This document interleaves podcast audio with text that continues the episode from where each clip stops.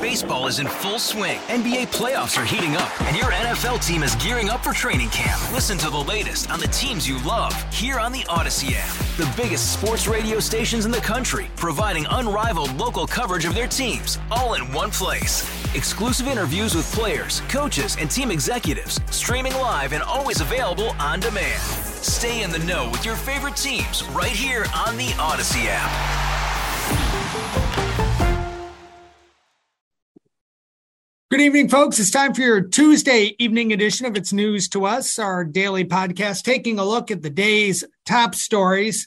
Um, we actually had three really good, strong, quality stories, each one of which uh, could have led today, David. Yes, yeah. definitely. So um, we'll, we'll start off with the one that we hope actually, um, you know, ends quickly and dates this podcast. Um, VCU basketball star Rob Brandenburg uh, played on the 2011 Final Four team. You're you're a little young to remember that. I I'm a lot older. I do remember the Final Four team from 2011. Um, but he has gone missing. Um, isn't re- isn't considered a missing person yet for a variety of legal reasons with Henrico. Um, but um, his girlfriend is concerned. He left concerning messages you covered this story. What details were you able to to find out in regards to him him going missing and uh, what the situation is at this point? Yeah. So from what I understand, um, he left uh, at some point yesterday, is what uh, his girlfriend is saying. Uh, like she got back to where they live, and he had left a concerning note. And then since then, whenever friends or family have been calling. It's gone straight to voicemail, and uh, he hasn't responded to any messages.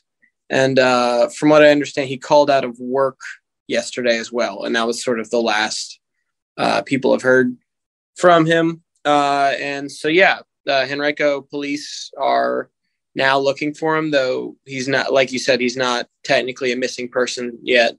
Um, and he uh, is probably they're saying driving a white Nissan Altima with a uh, a license plate that says "Added Way." Gotcha. And so, like you said, the messages that he left his girlfriend are, are are seem to be driving this a little bit. Yes, that's you know they haven't nobody has specified what that means exactly from what I've read, but uh, this this note he left uh, was that his friends and family have described as cause for concern. So Gotcha. So and uh, and he actually just did a basketball camp with uh, Jesse Pellot-Rosa. Uh, I guess mm-hmm. this past weekend. Is that correct? Did I have the day on, on Sunday? Uh, apparently, they coach AAU, you know, youth basketball together, gotcha. and uh, and yeah, uh, Jesse Pellot-Rosa said he seemed completely normal on Sunday. Yeah, which is I think also part of the more baffling elements of this. Right, right, and and uh, people remember Pellot-Rosa from that that 2011 team as well. Um, you know, I didn't even realize a lot of them had, were still in the in the general area, but yeah, they're you know they're still still playing. Mm-hmm. Um, but again, so if people have inf- information, contact Henrico Police. Hopefully this hopefully this story ends well, um, ends good, and that this podcast is dated uh, in this discussion in regards to this. um, so, um, other stories we covered uh, trial ongoing again in Henrico for a uh, short pump middle school teacher accused of sexual assault back in 2017. Um, this is the second trial for Dean Lakey.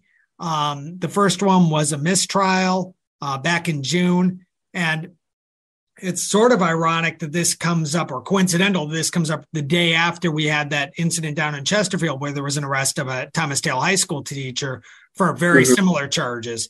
Um, but um, this trial is going on right now. We're watching it from a distance. Um, my understanding is the girl who was 12 at the time of the alleged assault is actually testifying this afternoon.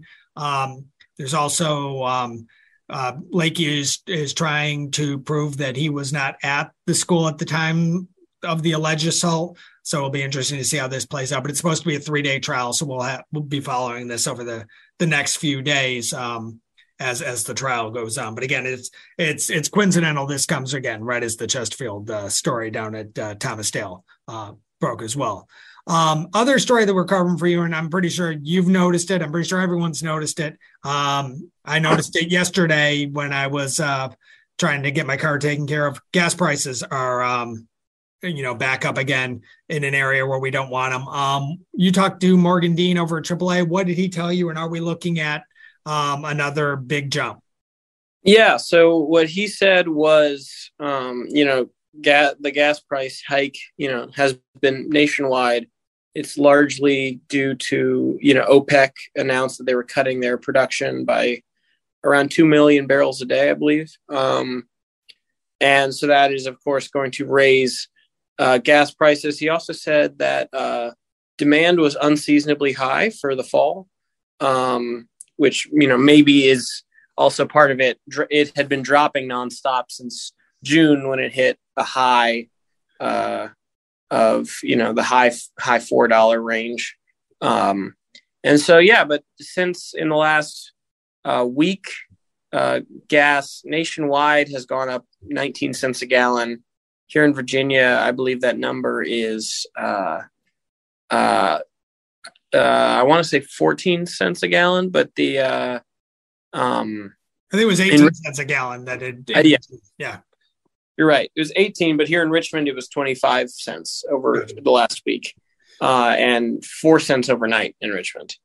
Um, so it's on its way back up. Uh, Morgan Dean, when I talked to him, said that um, there are a lot of factors that could reverse this. Um, you know, there's some fear of economic slowdowns that can cause oil companies to or OPEC to drop their uh, prices, and then the uh, you know other just sort of the unpredictable stuff that can cause it to rise can also cause it to yeah. lower. Um, so there's no reason right now to believe it's going to get back up to where it was in June. Um, but there's not really any reason.